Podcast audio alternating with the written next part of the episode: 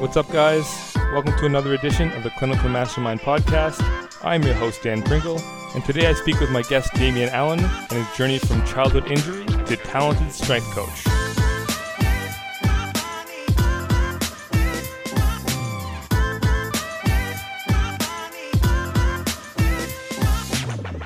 What's up, guys? It's Dan.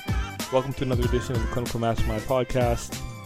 What I've got for you today is a conversation that I had with our personal trainer and strength coach at Endeavor, Damien Allen. He's a University of Toronto kinesiology graduate. He spent time lecturing in that program after graduating. He's been a trainer in several different settings. He's worked with uh, sports teams as a coach, as a strength consultant, and uh, and is someone who's just fascinated, like I am, with movement, with injury, with injury prevention, uh, especially when it comes to young athletes. Although he does work with uh, people of all kind of ages and backgrounds, and uh, and so I got a chance to meet him through a uh, actually a couple of patients at the clinic uh, about a year and a half ago. And what stood out right away is his passion and interest and his willingness to just do whatever it took to um, to get better, to find out more about how we could influence the body and how to bring that information and that knowledge to the people who could make the most out of it, especially when it came to, uh, again, young athletes, parents, coaches, and so forth.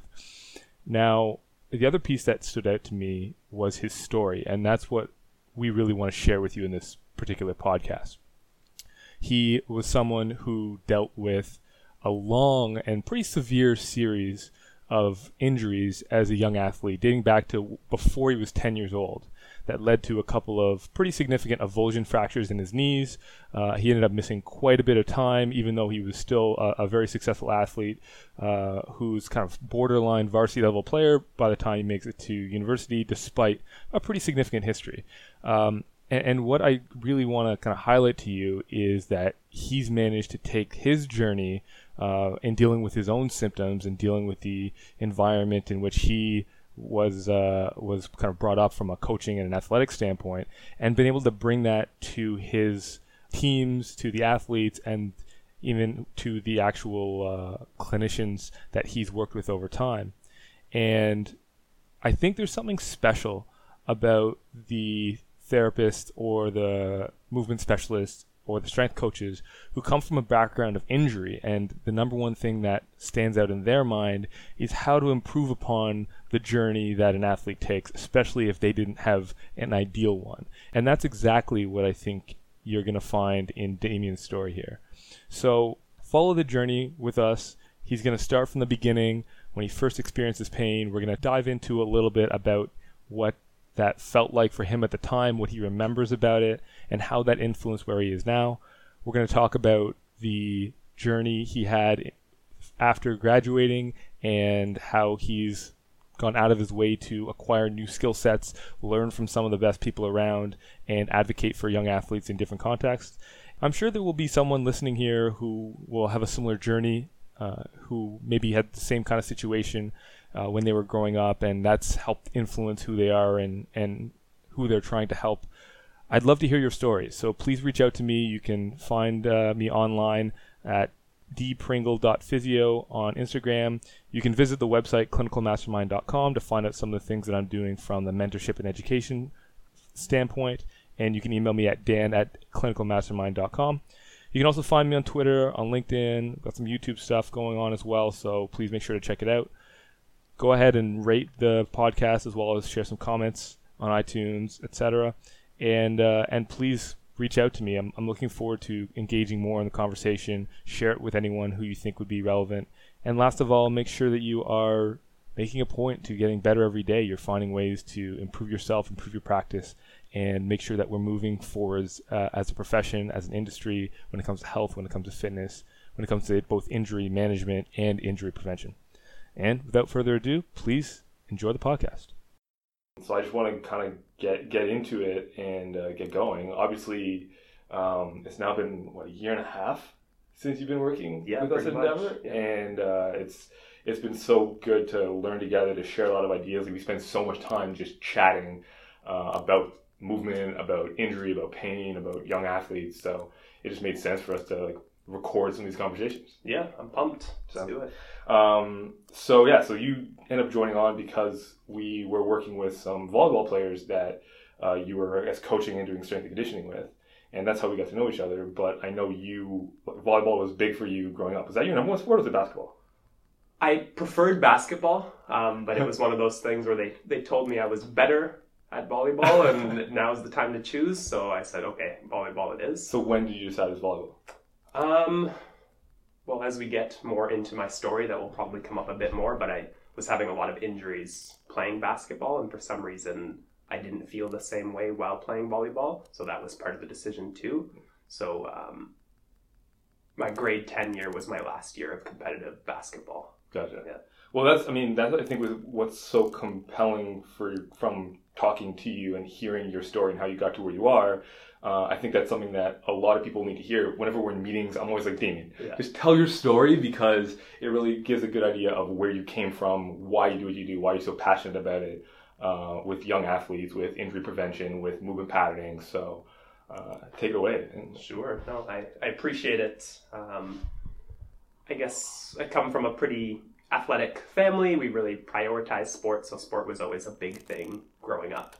Um, played a little bit of everything. Um, my brother is just a year older, so there was always that natural competitiveness, and we, you know, just spent all of our time outside playing sports against each other. Um, I was pretty athletic. I, I could move fast. I could produce a lot of force. Um, but I started to get hurt quite often. My knees really started to bother me in grade four. yeah, grade four. So Grade you're like four. nine years old, Yeah.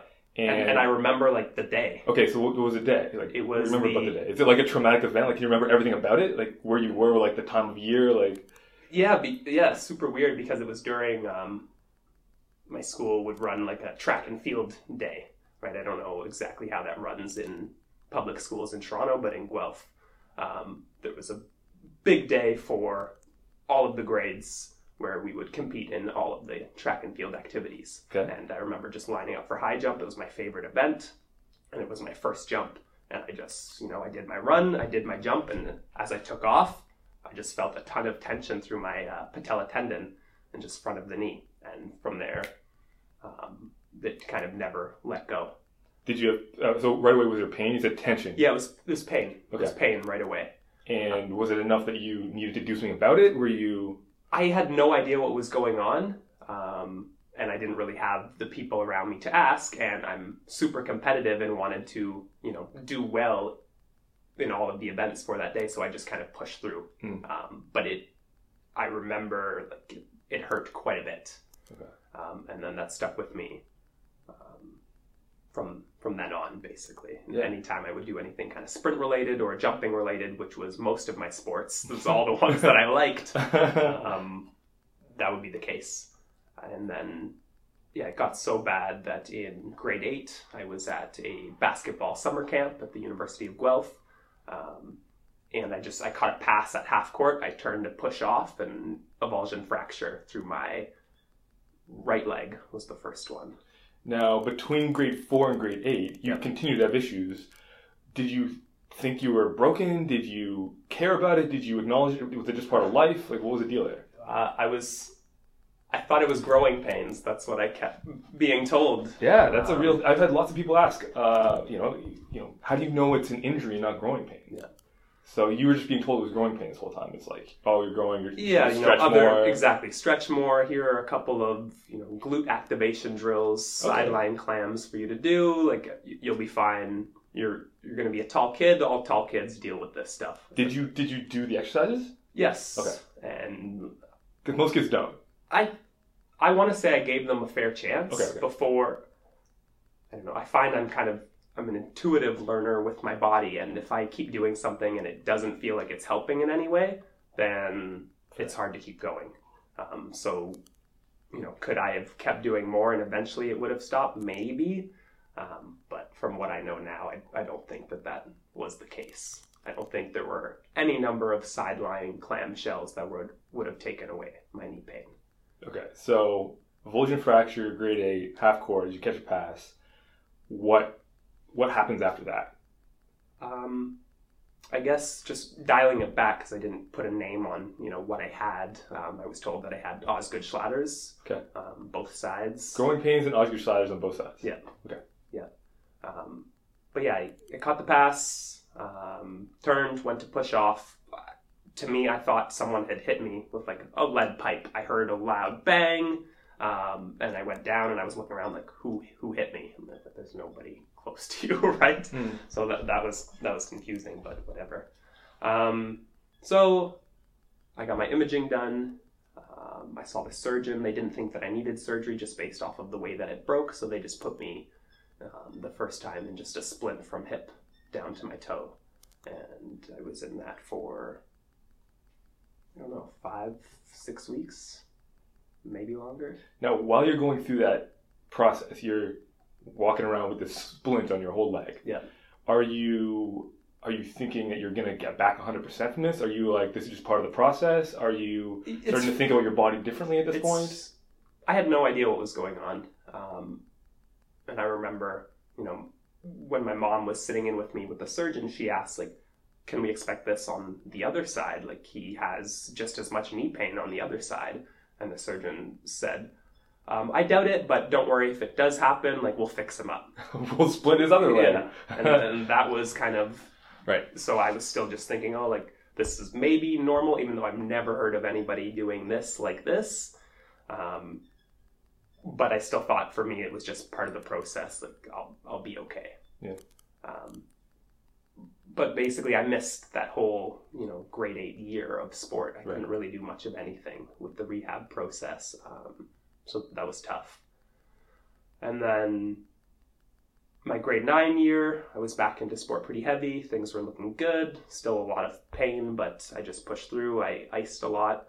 I I had a lot of ibuprofen. I remember that's part of my high school life. Like I just like just like, daily all thing? day, all day, every day, and I didn't know that, that was bad. I was being told like we just got to manage the swelling, so you need to take your ibuprofen. You need to ice your knees every night. You got to do these stretches, and you got to do your clamshells. Okay, I got you. What was swelling? Were you, were you did you have visible swelling in your knees? Yeah, definitely. Okay. Quite puffy. So you're like sides. 14 years old, and just like day to day, you have puffiness in your knees, And my ankles coughing. were really bad too. I guess that's probably where we should have started because I think Oh. a lot of it was probably ankle stuff.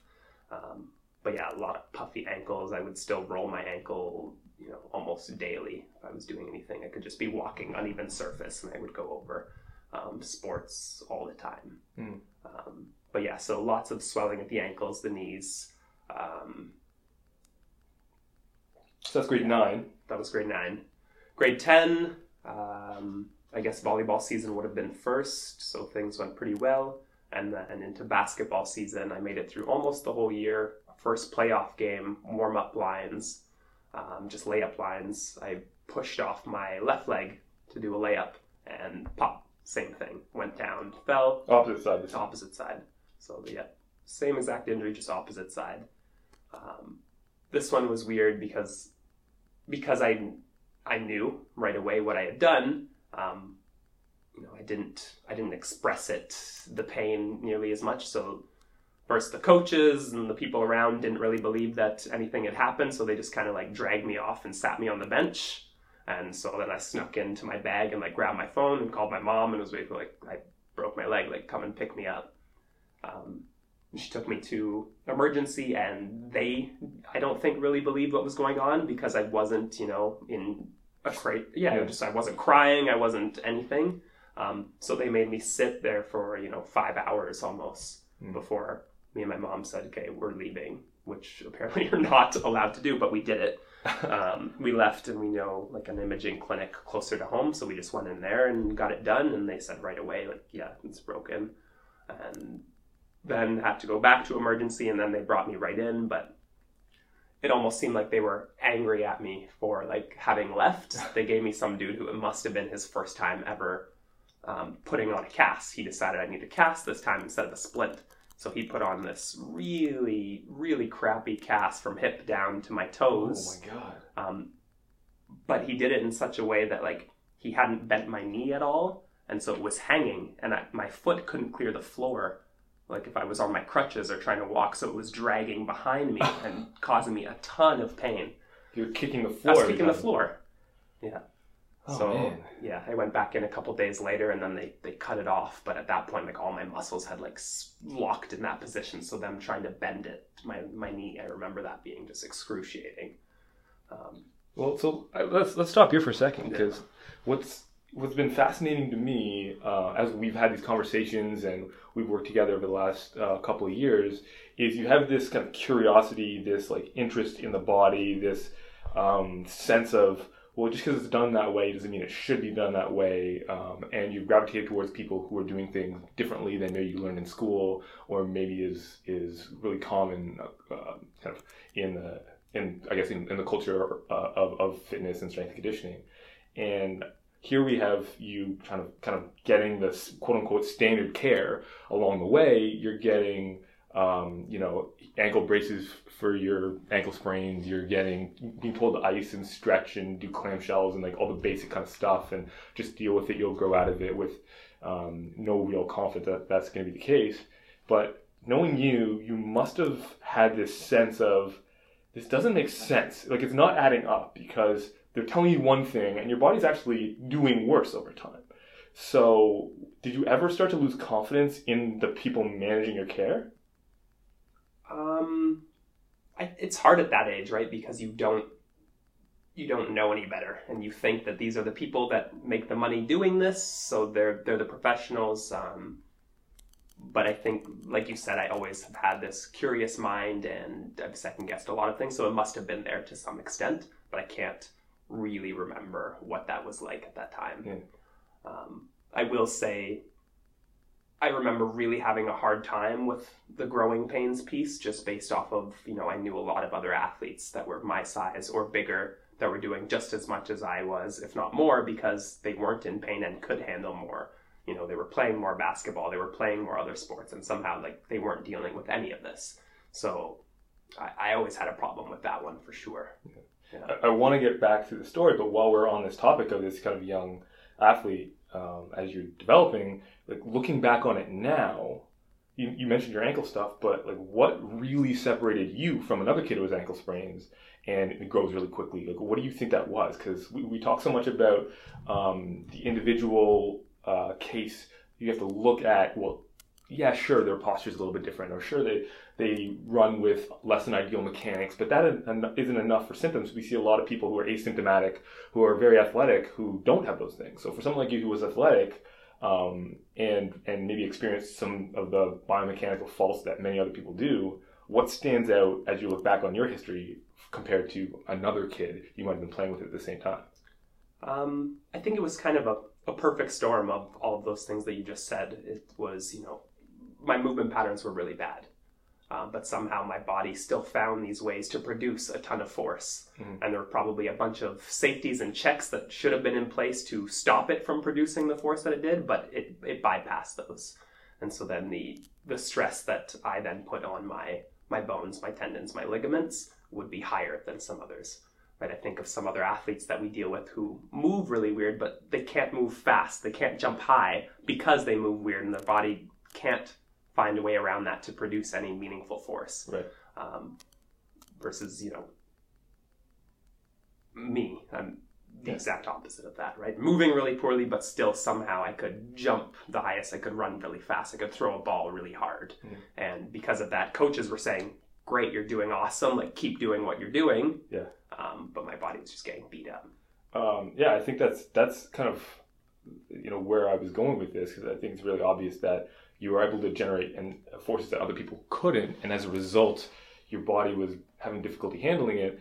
But like you said, those checkpoints, sure, maybe your body could exceed some of those in ways that other athletes couldn't, but you also had symptoms the entire time that were just being ignored and pushed through, and the ibuprofen and the icing and whatever you were doing, you're basically managing the symptoms without addressing the cause, and then even after uh, your first injury in grade eight, that tends to continue to be the case through to your second injury and I assume beyond. Yes. So it was not just that your body uh, wasn't giving you the right signals. It was giving you signals, and you just weren't responding them, to the signals. It's like Yeah. the fire alarm's going off, and you're you're just ignoring it, Yeah. even though there's a fire in the room next door. Yeah. Um, you're just turning off the fire alarm, and then it comes back Yeah. on five minutes later, and you just turn it off rather than actually seeing there's a problem in the house. Definitely. Yeah. So, last question in that period of time up to that second injury, what kind of treatment were you getting? What was the rehab looking like? Did you feel confident in who you were dealing with? Did it, it- not, not even looking back on it at the time, what was that feeling like when you're going to rehab when you're maybe not making the progress you would have expected or hoped for? So that's tough, right? I grew up with not a lot of money. We couldn't really afford to do the Yeah. full the rehab and the care. Um, so I think after the first injury, I think I had very minimal rehab.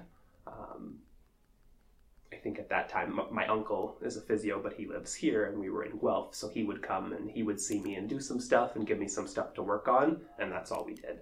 After the second injury, um, we realized that like something needed to be done, and we got in more frequently at a clinic close by, but it's still, you know, it wasn't nearly enough. Hmm. You know, I think we maybe I had six sessions, um, but over those six, do I think anything was changed? No. Right. Um, the person that I was seeing um, was a chiropractor by trade, and I found he would come, he would, you know, do a few little manipulations, and then he would show me exercises, and he would leave the room, and that was that was it. Right. Um, so I think after the six, you know, my mom's asked me, "Do you think this is helping? Like, if we have to keep doing this, like, we'll we'll find a way." Um, and I said, like, I think I can do just as well on my own, Mhm. and that was it. Is that when you start trying to figure this stuff out yourself? Exactly. So after the second injury, grade 10, uh, as you're kind of going through this recovery, or even And before was- that? maybe a little bit before that, I got pretty obsessed with the gym starting in grade nine. Um, I think because of the injuries that I had, um, I was a heavier kid as well, right? Which contributed to, again, the, the force that I had to deal with. Mhm. Um, but I think, yeah, starting in grade nine, I, you know, I just, I fell in love with, oh, I can change the way that my body looks and feels if I dedicate the time to going into the gym. Um, and I remember we've had this talk like that's doesn't seem to be a big focus for you know you and your story and the people that you knew as athletes at that time but in Guelph like, that's all we, we all did Getting in the gym and doing your thing. every every day after school we'd all go to the gym together kind of thing Now, were you in, inventing stuff? Were you being creative, or were you just kind it of It was just whatever we could find it was mostly you know bodybuilding.com and Right. that's all we knew and we thought that that was good enough um, so that's what we did probably better than nothing at that yeah. point? Yeah, and I think we deal with enough kids who are down that path, and that's exactly what they're doing now, right? I had my chest day, I had my leg day, I had my my bi and tri day. Yeah, yeah, yeah. And yeah, that's that's what I did for a long time. Now, after that second injury, do things does your focus change at all? Do you start to get more um, creative with your body at that point, or are you still just like kind of going about your your bodybuilding.com uh, routines? Um, I would say it was still a lot of that for sure because that carried into university even. Yeah. But it started to be like I would add little things here and there, right? I would think about my warm up a little bit differently, you know, whereas it was non-existent before. Um, then I would start trying to incorporate some of the drills that maybe my uncle was showing me at that time, or just you know, social media wasn't really a thing, so you you didn't see the the drills, you know, Yeah. popping up all over the place. Um, but I do think that I I started to shift a little bit. I started to read a little bit more. Um, yeah, Um, okay, so at that point, so you're middle of high school. You're, I assume you're starting to think about like what you want to do with your life. Talk to me about how those injuries impacted your experiences, because it sounds like your physio experiences, and even you know, it doesn't sound like you're working with any strength coaches at that point. But it sounds like you uh, had this passion and interest in learning more about the body and working with it. yeah. I think um, because my whole world revolved around sport, and then you know, getting stuck kind of inside your own body, and you know, why does my body do this? Right? Why do I feel this way when all I want to do is you know play sports? Um, it just it was kind of all that I thought about. Um, so just naturally, I wanted to do something, you know, sport and exercise related.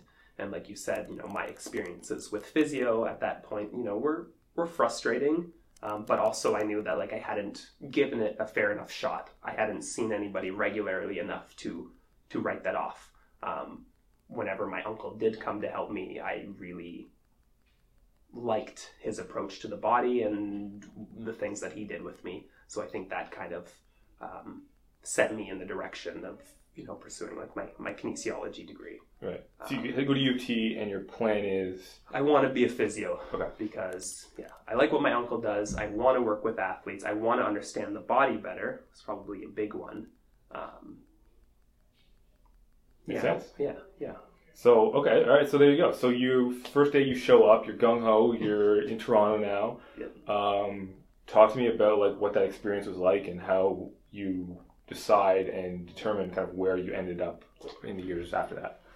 yeah, I, I guess I was still, you know, I was still playing some sport and I was having other injuries. Um, I had like a really bad back at some point leading into university. Just one of the jobs that I had to work to save money to go was in landscaping and it was just, you know, brutal hours in the summertime, 14 hours cutting grass and pushing lawnmowers up and down hills. Um, but then in the winter, even worse, you're, you know, out the door at 4 a.m. to shovel properties and put um, salt down before the business is open. And I remember just shoveling, you know, dirt off the truck and twisting funny and really mess my back up, and that would kind of be recurring. And I've dealt with it a few times since. Um, then you know, my shoulder, the I don't even remember what they called it then. Was it a rotator cuff? Was it a partially torn shoulder? Was it all of the above? Um, trying to play competitive volleyball, and then Your elbow too. my elbow, yeah, my elbow was after the shoulder. I think I just stopped being able to really use my shoulder and found a way around that. I would say that's something that my body is very good at, right? And we see that with other athletes too, right? If something doesn't work, what's next? I've got this. And I think I did that for a long, long time. And that's why the, the symptoms just kept moving up the chain. So you're borderline making the UT varsity bas- uh, volleyball team, but you're dealing with, you know, now at this, this point you're 18, 19, so you're dealing with like 10 years of ankle issues, Yeah. knee issues, right shoulder and right elbow. Yeah. And back.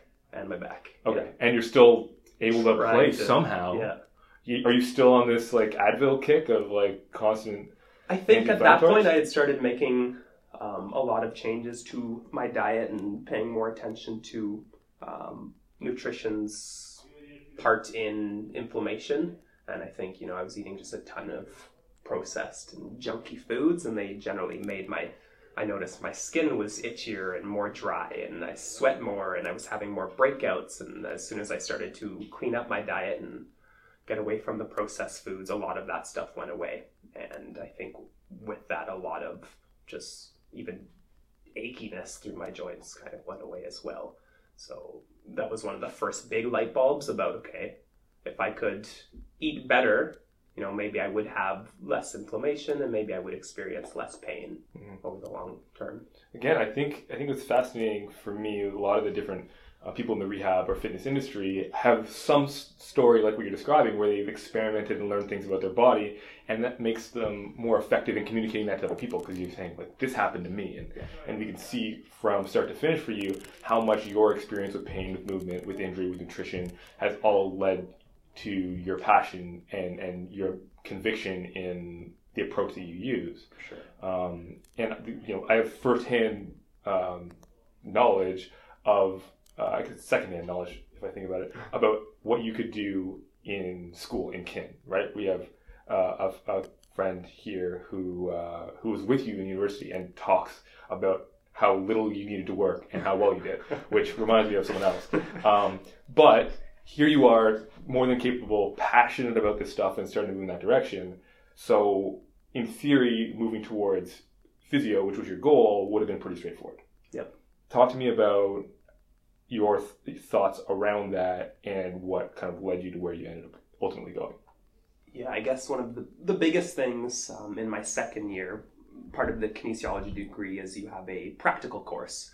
Um, the big focus of this course is learning about exercise and the way the human body uh, moves and how to see movement and how to coach and cue it.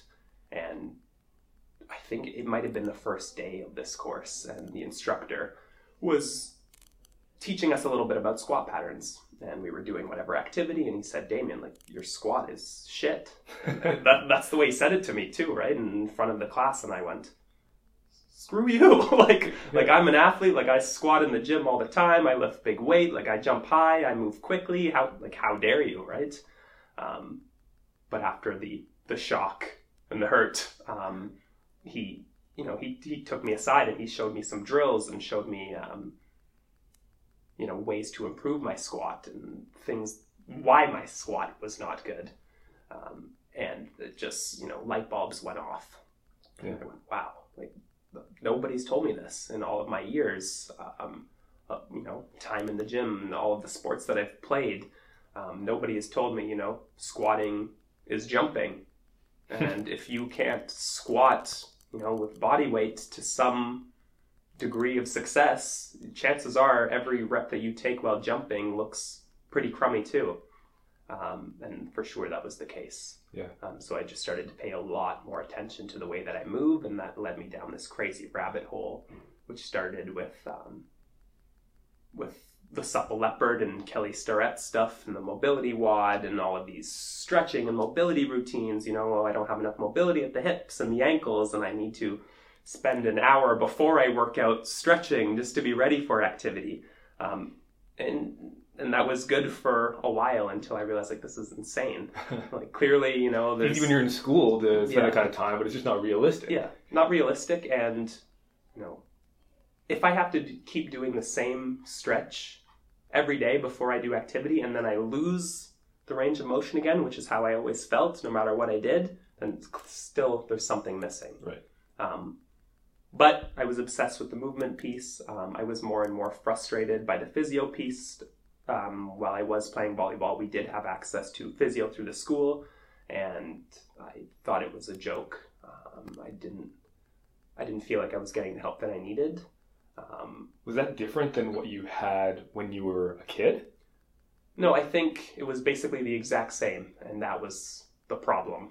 Did you put a university physio clinic on a pedestal, or were you just surprised that in the last seven years things were were, were uh, yeah, they were still where they were at. Um, they were doing, you know, the same tests and checks, and they were giving me the same exercises to do. that you knew didn't work because Back they didn't then. work when you were 14. They're not going to work when I'm 20. Exactly.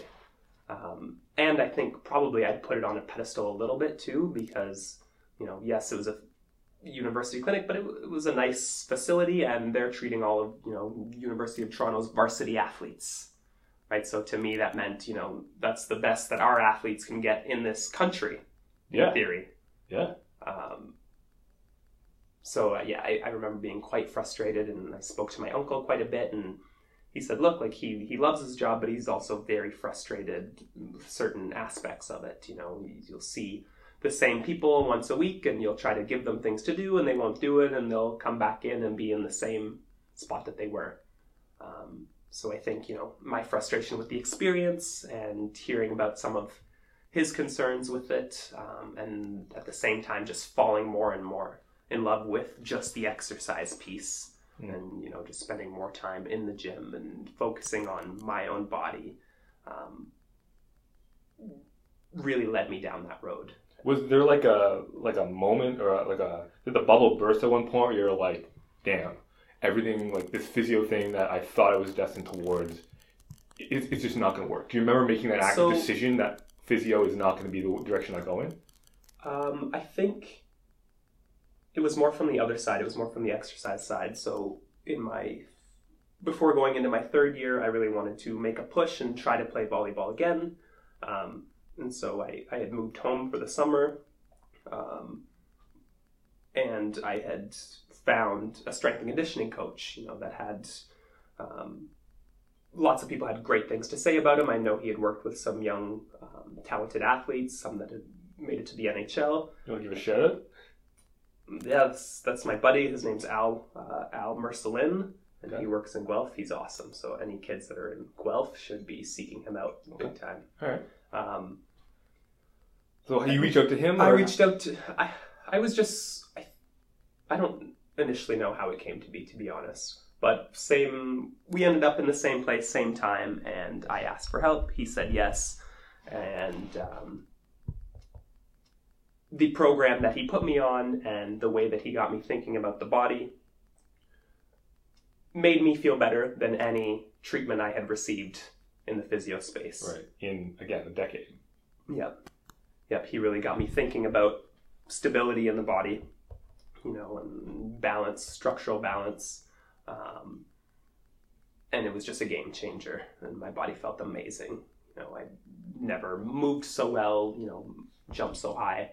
Um, just felt so confident in my body's ability to perform and respond to the things that it needed to. Uh, way less knee pain, less ankle, less shoulder, all of that stuff. So I felt great while I was doing that, and that just that was enough for me to be like, this is what I want to do. Right. Um, I'm not a very dedicated student, clearly. So am I going to switch this around in my third and fourth year to really make this push, or is this good enough? And am I just gonna do what I love? And Yeah. mm, that's that's that was easy. It's an easy call. Well, you know, obviously, I, I, I love that part of the story about you kind of, you know, when everything kind of comes together and you realize what your purpose is and how you can influence people the way you always wanted to. Yeah. Um, for me, uh, I was actually very similar. I did enough to get by and was smart enough. Um, but it was actually after I graduated physio school. Like I got a lot further into it, being like, well, you know, this is the thing. I applied to med school and hadn't gotten in, and then was in physio school, and um, I was still, you know, you know, I, I, I love the people and I love that environment, but it hadn't totally clicked with me. I didn't see the path to be able to affect people and a degree of expertise. Like it didn't seem like a there there was a clear way to get there. And uh, it was actually when I took the McMaster acupuncture course that I was like, oh, okay, now I get it. Now I know it's a ton of work, but if I apply myself, I can achieve the level of success and the ability to influence people's pain and movement in a way that I just I didn't see a way I could get there. Period. And Yeah. I suddenly saw the way, and it was like, okay.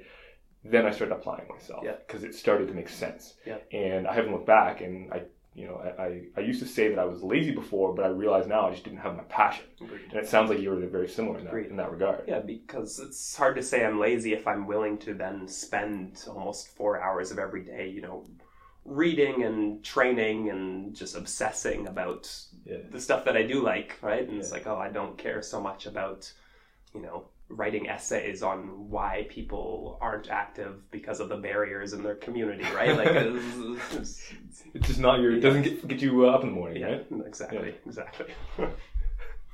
No, uh, I, yeah, I, I totally um, see where that comes from, and I think that's what uh, resonated with me when we first started to, to meet and have these conversations. is You could just not only was it the story and how you got here, but it was y- how you kind of connected with what you did on a level that had this burning desire, the ability, and the willingness to invest time and money and resources into like learning, acquiring new skills. Like every couple weeks, you've got a new toy that you're getting, and and uh, it's all about just figuring things out and solving problems and and making sure you have the tools and the experience and the creativity needed to solve these complex problems. And and I think that's that's what makes us such a good fit because I'm looking at it from a different perspective.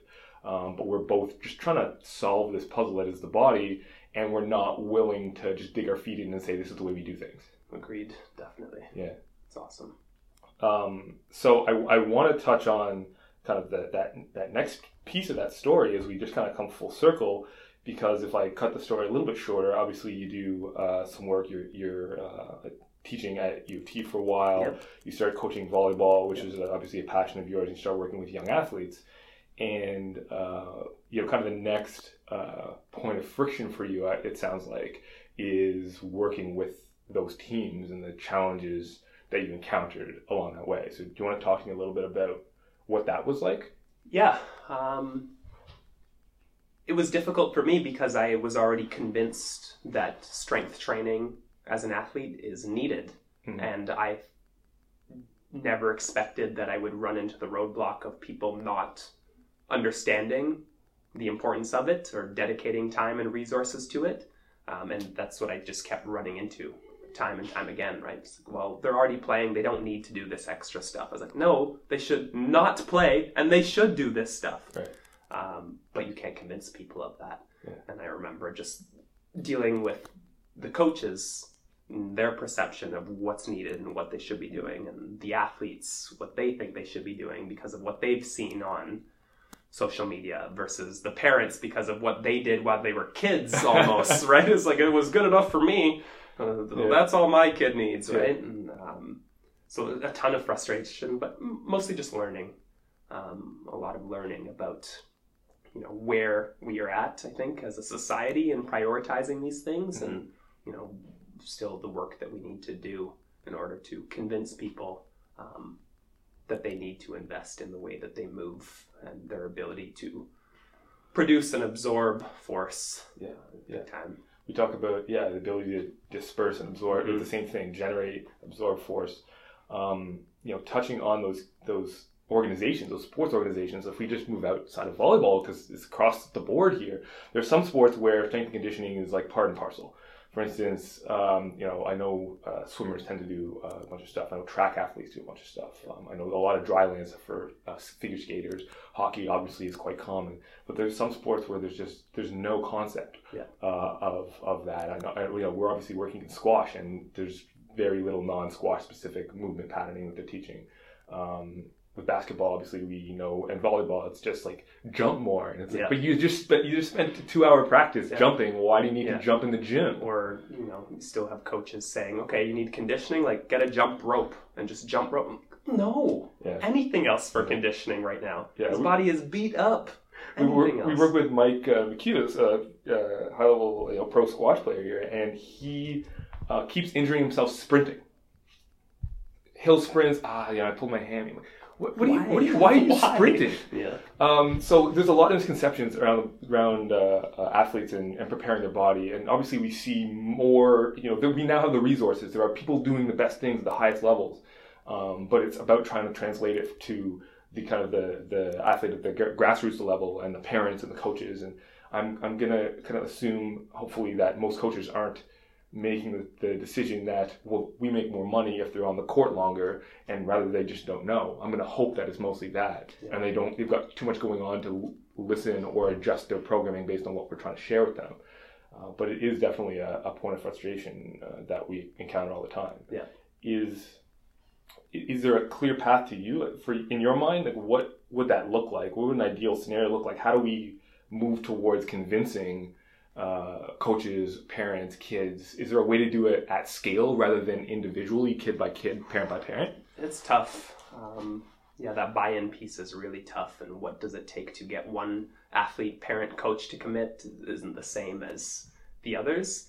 Um, but I think, from what I've seen, coaches want to do the best for their athletes, right? And I think you would agree Definitely. on that. Definitely. So they need to at least commit to assessments. They need to have every athlete assessed by somebody other than them. I think that that should be an easy sell to every coach out there, right? I want more information about my athlete, right? I want someone who is a professional in this space to take a look at them and tell me what do they need more of? Do they need help? Who should be helping them? Yeah. And I think until that happens, you can't even get into the other stuff too much. You just have to start by just like observing and then presenting the data, presenting information. You know, all your kids are uh, are suffering from these kinds of injuries, or they all are doing well in this aspect, but there are signs that they might not be doing well in others. Yeah, kind of stuff. if we can show enough patterns, hopefully they say, okay, I see that this is a real thing that needs attention. Yeah. What do you recommend? Yeah. Right, and I think that's kind of the approach that we've been taking because we've had all of these goals of, oh, we're going to, you know, assess and do all of these programs. We're going to train all of these kids, and we see, okay, like clearly that's just too much right now. But can we just at least get them checked out? And that's that's the starting point. So if we're if we have a um, a physiotherapist, a chiropractor, a strength coach, someone in kin or in high school who's really just interested in this stuff, Yeah. how like, what's your recommendation if, if someone asks you how do I get involved? How do I learn more about uh, about the body, about movement patterns? Like, do you have some resources? Do you have some people that they should speak to? Like, if if you go back to your 18 year old self who wanted to be a physio to, to change the um, you, you know the lives and the movement capabilities of, of athletes, what would you tell your former self about you know absorb these pieces of knowledge you know read these things keep these concepts in mind what's the what's the mentality there It's going to sound a little, I guess, like cliche at this point, but like I think the thing that helped me the most were the people that I met. So the mentors that I dealt with, right, Al and my uncle. Um, I think you know if I had found Al when I was first dealing with this stuff, right, it would have been completely different if I had learned to move properly then, right. So I think um, finding a good strength coach, right, is is a big deal. But just mentorship in general. Um, other than that, resources I really like. I wish I remembered the name of the book right now.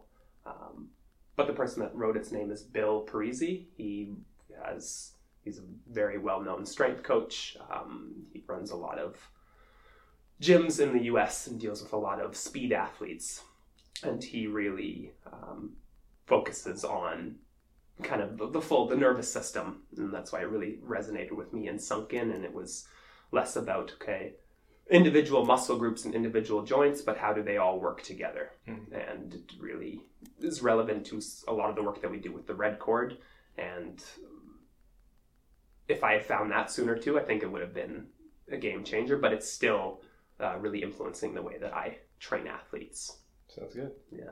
all right well look this was this was a lot of fun we obviously have so much more to Yeah. talk about because we do this all the time Yeah. we can dive into specific cases we can d- dive into um, you know a little more of our individual experiences some of the you know specific injuries you've had areas you would have focused on differently um, rehab process in an ideal world for someone with your injuries like Yeah. it goes on and on and on My thoughts talking. on the actual movement patterns that Yeah. were broken, right? It's, it's- that's fun yeah so we'll we'll get back on this uh, sometime soon and chat more about this but in the meanwhile thanks a lot for coming man yeah, I'm, I'm really glad to. Yeah. to get you on this First and uh, hopefully your story resonates with coaches with therapists with strength coaches with athletes and just starts getting people thinking a little bit more about uh, trying to prevent the the, um, the next uh, next athlete like yourself uh, suffering the way you had to even though ultimately maybe it's produced a lot more goodness throughout the whole movement and athletic uh, realm. so. Take that. That's good, man. Thank right, you. it was a pleasure.